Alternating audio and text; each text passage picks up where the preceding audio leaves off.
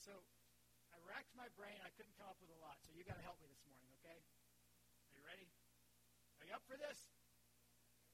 Okay. My thought was there are small things that make a big difference. I said, let me think of something. And I had a hard time. So you name some small things that make a big difference. A hug and a smile. This is the warm, fuzzy side of the auditorium. A hug and a smile. A computer chip. That's a tiny little thing, isn't it? Yeah, that makes quite a bit of difference. A meal. Some meals are smaller than others. Kindness, is that what I heard? Kindness. A rudder. Who said that? A rudder that tiny. That's that's James chapter three. I should have thought of that one. That's almost biblical. Um, what's that? Saying you're sorry. Yeah, that makes a big difference. A road runner. Road runner. Is that what I heard? Really? Like Wiley Coyote, Acme Corporation.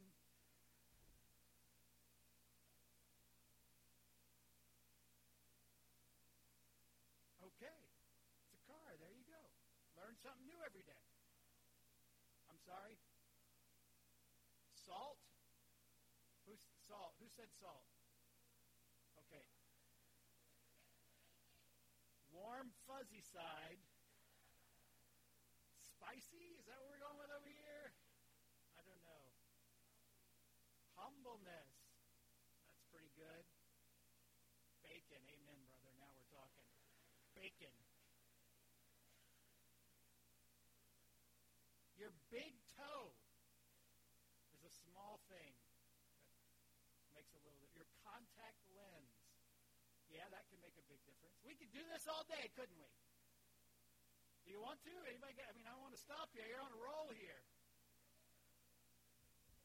I heard something back there. Holding the door for someone. That's kind of a nice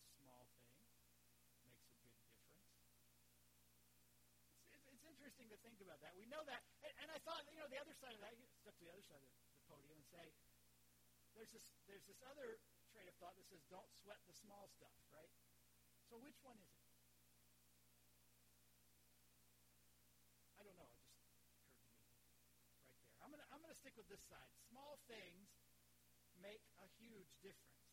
And there's one small thing I want to talk about today that I think makes a huge difference in your life and in mine. Something that the Bible tells us in Proverbs chapter 23, verse 7, really sets the course in many ways of our life. Proverbs 23, verse 7 says this As a person thinks in his heart, so is he. As you think in your heart, so are you. Your thought processes make a huge difference in your life. There is actually one of those preacherism. I assume a preacher came up with it. It sounds like a preacher came up with it years ago that says if you if you sow a thought, you reap a word. If you sow a word, you reap an action. If you reap if you sow an action, you reap a habit.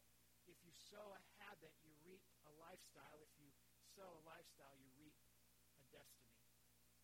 From the very first of that equation, if you will, we see the power of our thoughts. In fact, this verse tells us that what we think about almost sets the direction of our life. It's who we become. The stuff that we spend our time thinking about, thinking on, percolating on, truly has a huge impact on our lives, and our life will probably drift that direction, that direction that we spend most of our time most of our energy thinking about? What are some of the maybe continuums we could use about what you think about? Well, are you more negative or positive?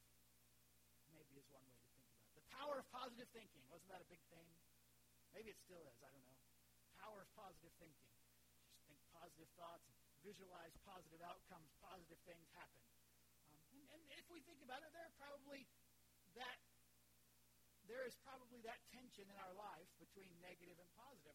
It's easy for me to be on the negative side. Maybe for some of you too. Maybe negative thoughts are, you know, we, we just assume kind of the worst. We, we become very critical right up front. We, we kind of prejudge everything. We don't give anything a chance to happen or, or, or whatever. We, we kind of have that snap judgment, and it's usually negative. You can do that. On the other side, maybe a more positive way of thinking is to, to give people the benefit of the doubt, to give circumstances the benefit of the doubt, to allow things to happen thinking, hey, you know, really God is in control, and even if things aren't looking so good right now, hopefully eventually things will kind of iron out, it all evens out in the end, whatever. You can have that, that tension in your life. And if you think more negatively or more positively, maybe we could look at it another way. Some people are more worry-oriented, and others are less worry-oriented, maybe, oriented, maybe more calm or peaceful, whatever the other side of that, whatever the opposite is. I, I am one of those that can kind of ramp myself up really quick into worry. You know, like daughters at work, and we have this wonderful thing. I, I gave my phone away. You know, you can uh, find my iPhone app. We have Apple products. I can, I can. Uh, well, I was going to say stalk, but that doesn't sound right. Track where she's going. Stalk, whatever. She's like, no, it's stalking. Okay, okay. We do, you know, when she, in the morning when she drives to school, I, I program in her thing and I can watch her go down the highway. I'm like, okay, here, she can just get past that where it goes from two lanes down to one lane and get past the high school, Coral Shores. I feel better because, you know, then it's sort of a little easier. Tra- the traffic is thinned out, and so I check in all the time on that. And, you know, let's say she stopped somewhere, maybe because the, the light left a couple minutes late and she's backed up in the Coral Shores traffic. I've already decided her car's taken 14 flips and she's in a ditch and she just hasn't had a chance to call me yet because she, you know, who knows what. I can do that in a hurry. I can go way down that worry road quickly. Um, I do it too. Maybe sometimes you text somebody and they don't text you right back. That ever happened? Anyone? And you begin to think, uh-oh, what could be wrong? And, and the best thing in the world are those three dots. Actually, they're the worst thing. So like, are they typing me an encyclopedia? The three dots has been there. And, then, and here's what, you don't want to have fun with somebody? Just put like one letter in the reply and, and then just forget about it, and they'll have three dots forever. It's awesome. Just saying. Helpful hints. If you have a worry-oriented person, uh, and maybe you're not so worried. Maybe you're, you're more on the calm side of things. Things don't shake you up. You don't go straight to the worst case scenario and, and all of that sort of thing maybe fall on that continuum.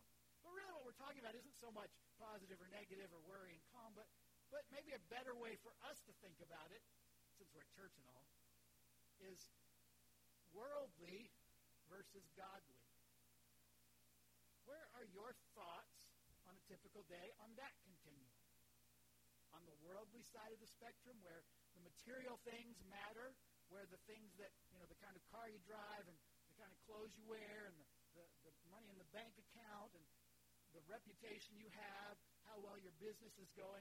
Not that any of those things are like, you should never think about it, but those become the things that dominate your thought processes. Is that where you're spending most of your time kind of stewing and thinking and wondering about? Or maybe on the other side of things, less worldly, more godly, thinking about the things of God. Does, does that brain function occur regularly without having to sort of make yourself that your thoughts gravitate toward maybe a promise of God and claiming it, or, or maybe looking at things through the lens of how God would see this person and this need and this situation and this circumstance. As a person thinks in his heart, the writer of Proverbs says, so is he. And if you find yourself thinking and consumed with your thought life, on the things of the world, guess what direction your life is going to naturally move toward?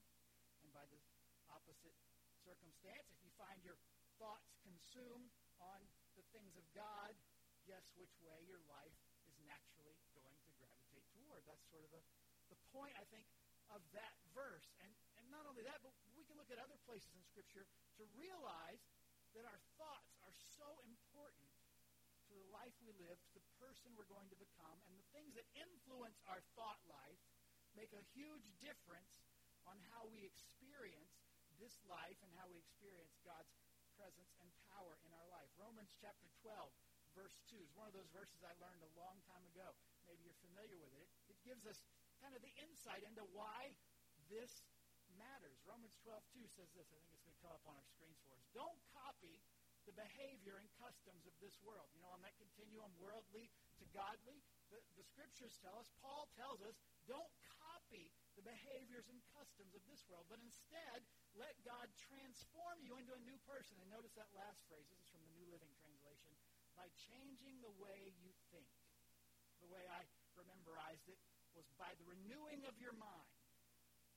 Don't be conformed. Don't let the world press you into its mold. Maybe those are some translations you're familiar with. But instead, let God transform you by the renewing of your mind, by changing the way you think.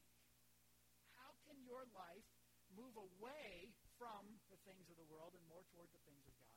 By transforming, by changing the way you think. And then notice what the next part of this verse says. It says, Then you will know what God wants you to do. And you will know how good and pleasing and perfect His will really is. If I were to ask you this morning, I'm sure many of you have struggled with that issue. When you face a decision knowing what God wants you to do. There are probably times in all of our lives when we come to that point and we, on the one hand, say, I want to do what God wants me to do, but I'm uncertain about what that might be in this situation. Now, I'm not talking about should I, break one of the Ten Commandments or not. That's pretty easy, right? That's why I grabbed that list. But I'm talking about the things that maybe aren't as explicit in Scripture, and there are plenty of them. Should I date this young man or this young woman? I don't know.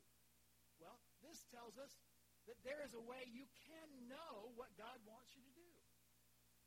By being transformed, by having the way you think change, by having your thought life focus on God, to focus on His principles, His truth, then when you come to those decisions, you'll have more clarity about the thing to do that is what God would want you to do, and you can know His good, pleasing, and perfect will. For most people here today, I'm assuming that sounds like a good plan. That sounds like, hey, if you can help me today, preacher, know how better to navigate the difficult situations in my life, that would be a really helpful thing to do. And so I think this is what we'll see today as we talk about a few more things over the next few minutes. How your thought life, that little thing, those little thoughts that pop into your brain by, by the millisecond, how those little things shape your life either toward the things of God or potentially away from the things of God. So, so I guess that, that really is kind of the of the question. Then how do you change the way you think? I'm so glad you asked. Because really, what's easier than changing the way you think? Exactly. It's not something that maybe is a question that you've grappled with. There certainly is no easy answer. A couple thoughts from Scripture, a couple places in Scripture I want to suggest we can look at for help in how we can change the way we. Knowing changing the way we think can make a huge difference in our daily life and the decisions that we face. The first passage I want you to look at in that regard is in 2 Corinthians chapter 10. It's going to show up on the screens as well if you want to turn there in your, in your Bibles. 2 Corinthians chapter 10 tells us that we can kind of capture the negative, destructive, worldly, worrisome thoughts. That there is in this passage some instruction for us, some hope for us, that all the negative, all the bad, all the ungodly stuff, we have power over it. It's actually a, a section of Scripture that, that many people talk about uh, in, in, the theme of spiritual warfare because it starts in verse 3 by saying um, something about that. In verse 3 it starts this way. For we, though we live in the world, we do not wage war as the world does. Now this isn't like spears and chariots and tanks and ICBMs and all. This is a little different kind of war. It goes on and helps us understand that. It says, the weapons we fight with are not the weapons of the world.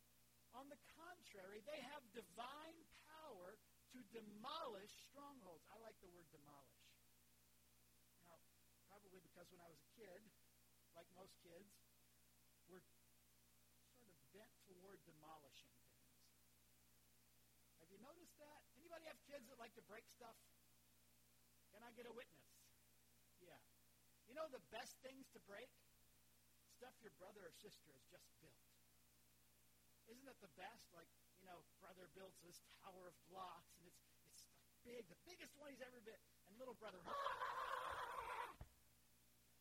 that's spiritual. No, not really. Um, you know, just wants to tear it down. You build something, another sibling wants to tear it down. Maybe it's blocks or, or Legos. Legos are fun. I like Legos. Some in my office on my shelf, big Lego thing. And somebody puts together a Lego, tear it apart. Man, that can really get under their skin. Demolish. You can get that idea. A, a wrecking ball. A building that's about to be demolished, and the wrecking ball crashes into it, and the, the bricks are torn apart. We get that imagery. But this says we have divine power to demolish something specific. Strongholds.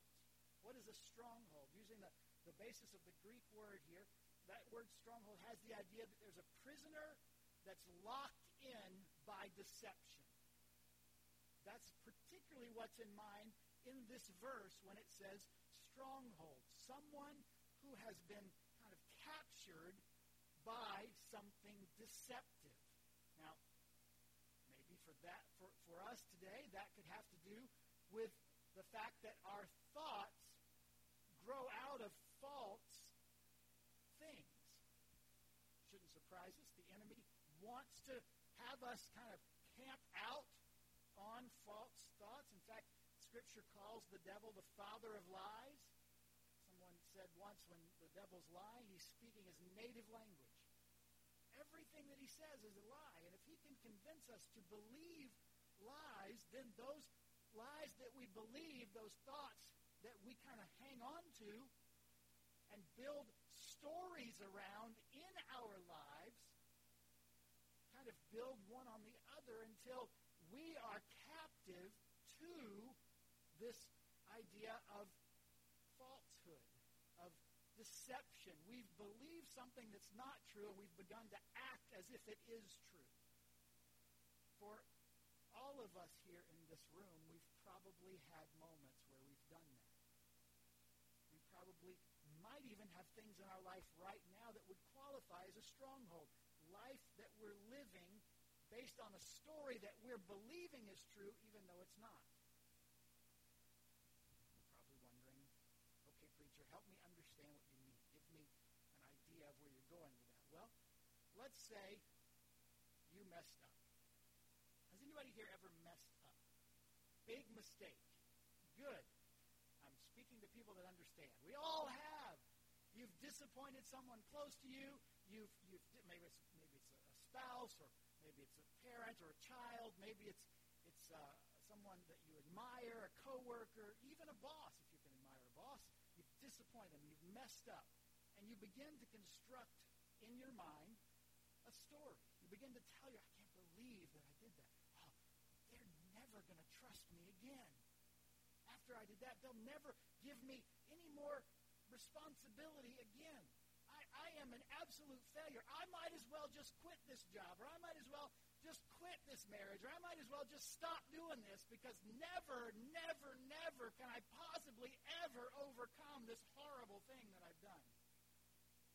Maybe you don't use that intonation, but you can you can build that story in your head. And every time you see that person, you think of that story. Oh, I know what they're thinking. They're looking at me. Oh, you walk maybe by them in the grocery store, and they don't make eye contact or they don't say hi. You know what you? See, I told you they don't like me anymore. I told you they never trust me again. They won't even talk to me in the grocery store. Maybe they just didn't see you. But you've convinced yourself. You've got a story in your head. You've believed something that's not true, namely that because you messed up once, that's the end, and nothing ever can happen again.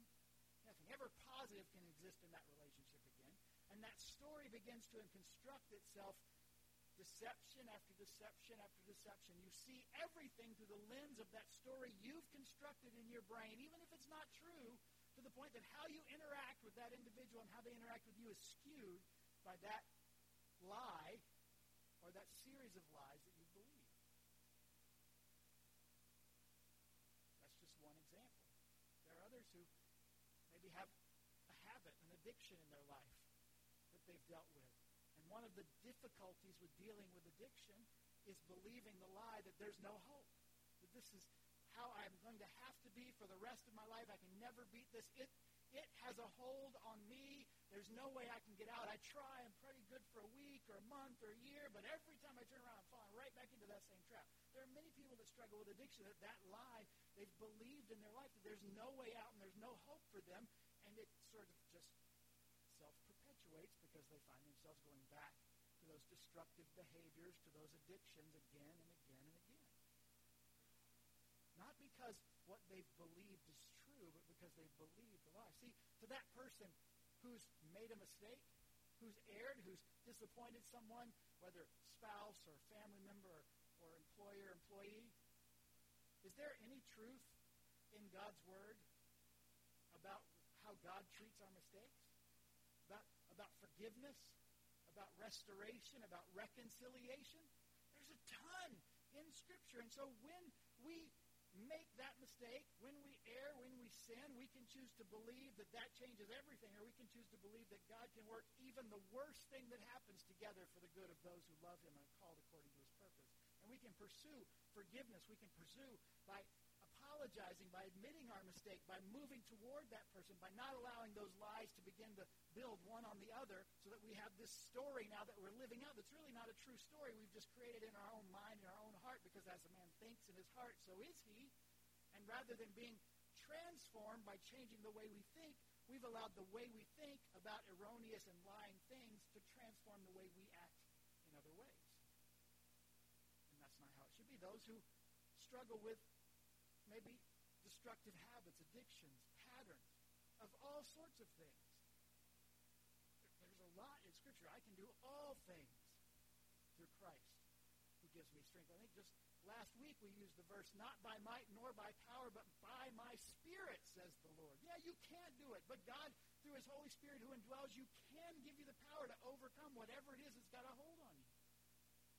And on and on we could look for Scriptures, and we could decide rather than allow this wrong, deceptive, this stronghold becoming a prisoner of this deception to define our lives, no, we have divine power to bring the wrecking ball, in this case of God's Word, against that stronghold to free us from it. And the verse goes on, and the next verse says this. One of the ways we do that, we demolish arguments and every pretension that sets itself up against the knowledge of God. And we take captive every thought make it obedient to Christ.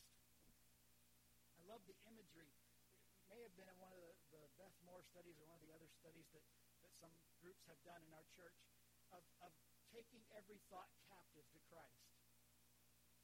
I, I wish, I, I should have looked this up. I've thought it three times now as I've been speaking. I wonder how many thoughts we think in a typical day.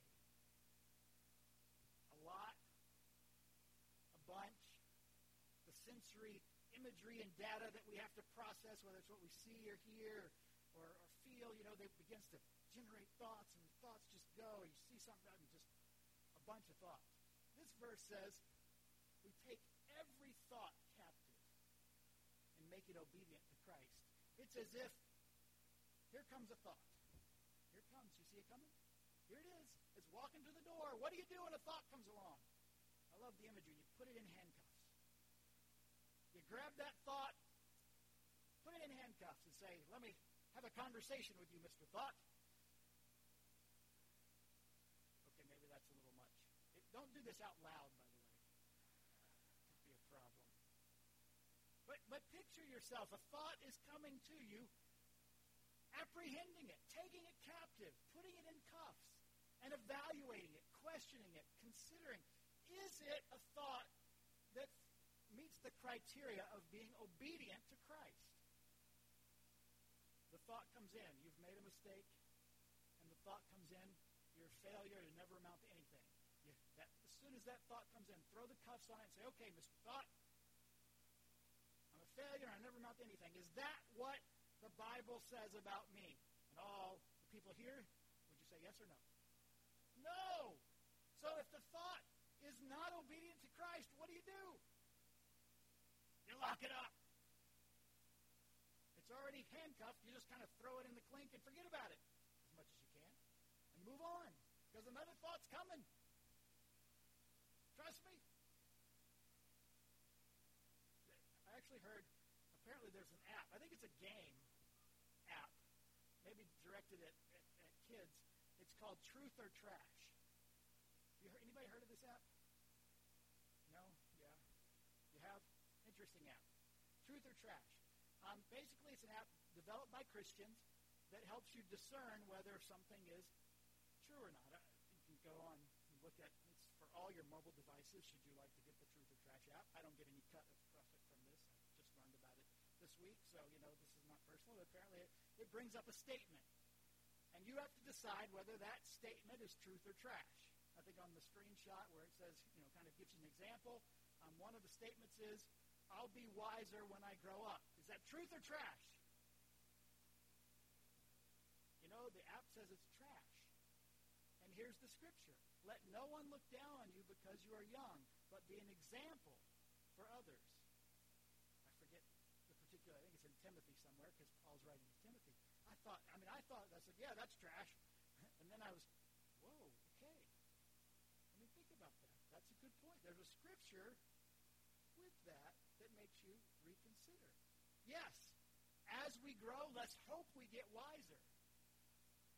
Yeah, please. But the Holy Spirit of God indwells any believer and can give us the wisdom in whatever situation we find ourselves in to make the wise choice. Didn't we just look at that in Romans a few minutes ago? So, interesting app. Maybe it's good for us as uh, Christians to play truth or trash with every thought that comes in. And if it's obedient to Christ, open the door, come on in, let me dwell on that. If it's not obedient to Christ, keep those handcuffs on, get rid of it, get it out of there. You don't want to spend any time dealing with that. One way to change the way you think is not allow your thinking to just proceed and chase those rabbit trails without checking it, without being more aware of what you're allowing thought-wise to enter in and to, to take up residence in your mind. Because if you're, as you think in your heart, so you become, if you're thinking the trash stuff, what's the old uh, computer saying? Garbage in, garbage out. So, so thoughts. How do you change the way you think? One way is to be aware and capture the destructive or the negative or the ungodly thoughts before they get any chance to begin to interlock with each other and build the walls of that stronghold. If that's the negative side of changing the way you think, then maybe we could look at the positive side and say, in addition to capturing the negative or ungodly or destructive thoughts, we need to fix our thoughts on the things of God. Now, now here's one of my pet peeves I've told you before. Notice I didn't say think about spiritual things. Going to encourage you not to think about spiritual things. You're like, whoa, wait a minute. Maybe it's your first time here and you thought, I thought this is a real church, not one of those churches. Okay, let me explain. Do not strive to become a spiritual person because there are many kinds of spirits. Actually, there are really two major kinds of spirits the Holy Spirit of God and all the others. And so if I say I'm going to be spiritual, my fear is I might listen to the wrong spirit. Rather, I don't want to be spiritual. I want to be godly. I want to be more like Christ. I want to have the character of Christ built into my life. I think those are kind of, like I said, pet peeve, a pretty important difference in the two things. So when I'm talking about fix your thoughts, not on spiritual things, but on things of God, the things of the Holy Spirit of God. Paul in Philippians chapter 4 kind of gives us a helpful list. Do you like helpful lists? Okay, good. Then I have one for you. 4, 8, and 9 I'm going to throw it up here on the screen. Finally, brothers, whatever is true, whatever is noble, whatever is right, whatever is pure, whatever is lovely, whatever is admirable, if anything is excellent or praiseworthy, think about such things. How do you know thought, once captured, is obedient to Christ? This is a helpful list of criteria. Is it true? That's a good thing to start with. Is this thought true about myself, about the other person, about life, about God, about the way the world works, whatever it is. Is this true? Does it match up with the revealed truth of God and His Word? If it is, check. Is it noble? Is it right? Pure? Lovely? Admirable? Excellent? Praiseworthy? That's a pretty comprehensive list. Those are the things. As much as you're taking captive the destructive, you want these positive things to kind of hang out and be for you that which informs your thought life and begins to inform your words, which in turn inform your actions and your habits and your character and your life. It's, I like this illustration. Either be a buzzard or a hummingbird. Actually, I'm supposed to say turkey vulture. Right? Not buzzard. I thought buzzards. I always heard about buzzards. Apparently, there's black vultures and turkey vultures. I called them buzzards. Not anymore. Educated. Anyway, besides size, what's the difference between a buzzard and a hummingbird? What do buzzards seek out? Dead stuff. What do hummingbirds seek out? Sweet things. nectar. If you have a feeder, you might have syrupy stuff that you go. By the way, that's not good. I tried it. I ooh, all this sugar. No, it's not good. Don't try that. Trust me, not good. I just thought once maybe it's looks like Kool Aid. It it's probably just red Kool Aid in there. It's not. Just saying. Trust me. If you're a vulture, it's. I lived. A vulture seeking out dead stuff, picking on it, feasting on it the hummingbird, very selective. We, have actually had a few come to our porch, which is pretty cool. I didn't know that, that we had them down here. We have a couple of plants there, and it is amazing to see them fly in and with their how fast do their wings beat? And it, it's amazing they have to eat so much. I'm like, if y'all just sit down and rest for a minute, you could, you know, wouldn't have to fly around. But anyway, they never listened to me. Tried that. Sat one down and said, listen, little bird. It didn't work. Anyway, I mean, they're seeking out nectar, the, the, the good thing, and the same thing for us all around us, there is a buffet from which we can eat. And some of it is buzzard food. And you can eat buzzard food. You can, you can feast on that dead and decaying stuff. And guess what? That's what you'll get dead and decaying stuff. Or you can seek out the nectar, the truth, the good, everything, all, all this list true, noble, bright, pure, lovely, admirable, excellent, praiseworthy. That's the nectar that's out there. There's plenty of that. And really, which of those two things do you feed upon? Which of those two things do you allow to come in, which will inform your thought life, which will inform all the rest of the way that you act and interact? And so we, we take captive the negative, and we instead seek out, fix our thoughts, consume ourselves with the positive. And in doing that, what happens is, is we, we allow this, that to build into us. Now, last week we talked, and I said, for me, I had one word kind of for this year. And if you remember, if you weren't here last week, the word was community, which is why we're doing some things in the next few weeks that you'll hear about in just a few minutes and all. And as I was thinking about it, I thought, well, what, what is the thought that I could pair with that word help me kind of inform this year? And here's my thought and for some of you that know me well, this was a pretty big thought. I mean, not like, oh, you're going to be amazed, but for me, probably for some of you, like, duh. Here's my thought. I need other people. That was a pretty big thought for me. I, I was, I'm kind of an introverted sort of fella. I like a lot of times to be alone, and I like quiet. is why I married Denise.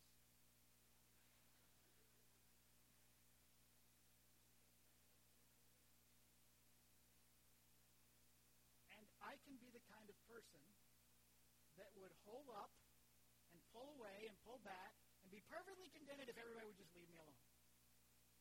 I'll be fine. Maybe I'm not the only one that feels that way. And, and, and here's really the point in time, even recently, where, where I, I surprised myself. I had this conversation after Christmas Eve service. Christmas Eve service, one of my favorite services of the year. We always have a really good crowd. I love the candle lighting. It's just it's just a great service. It's maybe it's the time of year and everything about it. And and I thought the service went okay. Thought it went well. It was a good service. But I, I got home, was talking to Denise, and, and I said, yeah, well, it was a good service. I, I just, I missed some people being there. And I thought that was odd. Because that's not like me. I'm a preacher. The crowd was full. I should be happy. We brought chairs in from the other building because we had more people, more bottoms to put on seats than we had seats for them. That's a good thing. I should be like skipping home and being all happy. And, and I was happy about the service, but that little nagging thought got me. And as I think about this year for our church, as I talked about last week, this idea of community, and I think about personally myself, I, I'm becoming more and more aware I need other people. I'm not built to live life all kind of cocooned up, insulated and isolated from everybody and everything. I need relationship. As iron sharpens iron, I need those folks in my life. I need the ones that sometimes can encourage me. And sometimes I can encourage. I need those relationships in the body of Christ that otherwise, maybe in the past, I hadn't thought were so important. And so as I, as I think about the word community that I'm hoping to see God build in our church, for me personally, the thought that I'm going to remind myself of even this year is I, I need other people. God created me for community. God created me to need others. And so I'm just going to try to enforce. So the next time, you know, maybe I, I feel like I just want to go in my room and close the door, go in my office, close the door, and forget about it, go on a drive and yell if you were here for that sermon. Um, whatever. I'm going to say, you know what? You know what? I need other people. Why? Because I could choose to have that sort of stronghold in my life that I was made to go it alone that I don't need other people, that I can just do this, me, myself, and I. I can believe that. I can construct that. I can even convince myself, if you're really person, it's easy to see everybody else out to pull you down and to, to, to somehow not help you, but to hinder you. And this person's the problem, and that person's the problem, and the other person's the problem, so I don't need them when really you're looking in the mirror at the problem. And I can live based on that lie and have that stronghold build in my life and not share much of my life with anybody, and over the course of the rest of my life, be worse for it. Or I can believe the example and the truth of Scripture that God gave us each other, that we are the body of Christ, that when one part of the body suffers, the whole body suffers. When one part is joyful, the whole body rejoices. I can believe that and recognize the need for other folks and see God work richly in my life by building relationships of those sorts that could ultimately make a huge difference for his kingdom. Because you know what? I think as, as I process this a little bit, one thing the message of Christ for our world shouldn't be is, hey, come to church and be alone. Because that's sort of the message, if I'm honest, I was kind of living at times. Yeah, church is great, but you just really need you. No. Church is still good, by the way. That's not the no part. Um, but you need others. Which is why I am excited about 40 days in the Word. Which is why in a minute during announcement time we'll talk about it and, and give you some more information about it. But I hope for you, you'll look at your life and maybe see the place, the thought, or the thought processes. And for me, it was that one seed of one thought that, that can build into a whole stronghold. Where is that one thought that you keep going back to over and over and over again that you can become the prisoner of deception. You can have a stronghold built in your life. Because if you keep thinking it, as you think in your heart, so you're going to become. And if you want to be different, Paul says the way to be transformed is by the renewing of your mind, changing the way you think. If you're going to change the way you think, you need to take every thought captive, make sure it's obedient to Christ, and focus your thoughts that you do spend thinking on the good things of God. And those little things, those little thoughts, begin to make a huge huge difference in the direction and in the character of your life. Let's pray together. Heavenly Father, I thank you this morning for the gift of your Holy Spirit. Lord, for those of us who know you, you have sent him to indwell us, to empower us, to embolden us as your witnesses. You have given him to us that we might be able to discern your truth in this world that so often bombards us with things that are not true or right or noble or pure or excellent or praiseworthy. And Lord, I pray today for, for all of us here that you would help us identify that seed of a thought that we too often believe, that lie that comes right from the father of lies, that he wants us to believe so that we begin to, to build that story in our life, that we begin to live out by the way we act and the habits we build that ultimately pull us away from you and away from your truth. You told us in your word, you will know the truth, and the truth will set you free. Father, that we'll, we'll dwell on your truth. We'll think on your truth. We'll allow the truth of your word to so inform who we are and what we think that we'll see more and more of your character built into our lives. Lord, we come now to our time of response, this moment where we invite you to convict our hearts where they need convicting, to draw us closer to yourself, to show us all that you have done for us. And certainly the biggest you have given is your very Son, Jesus, who died on the cross for our sins. And Lord, if there is anyone here today who does not know you as Savior, who has never turned in faith to you, asked to be forgiven of their sins, and been adopted as your child and brought into your eternal kingdom, I pray even today they would turn to you in faith and make that decision. God, we give you now these moments of our service,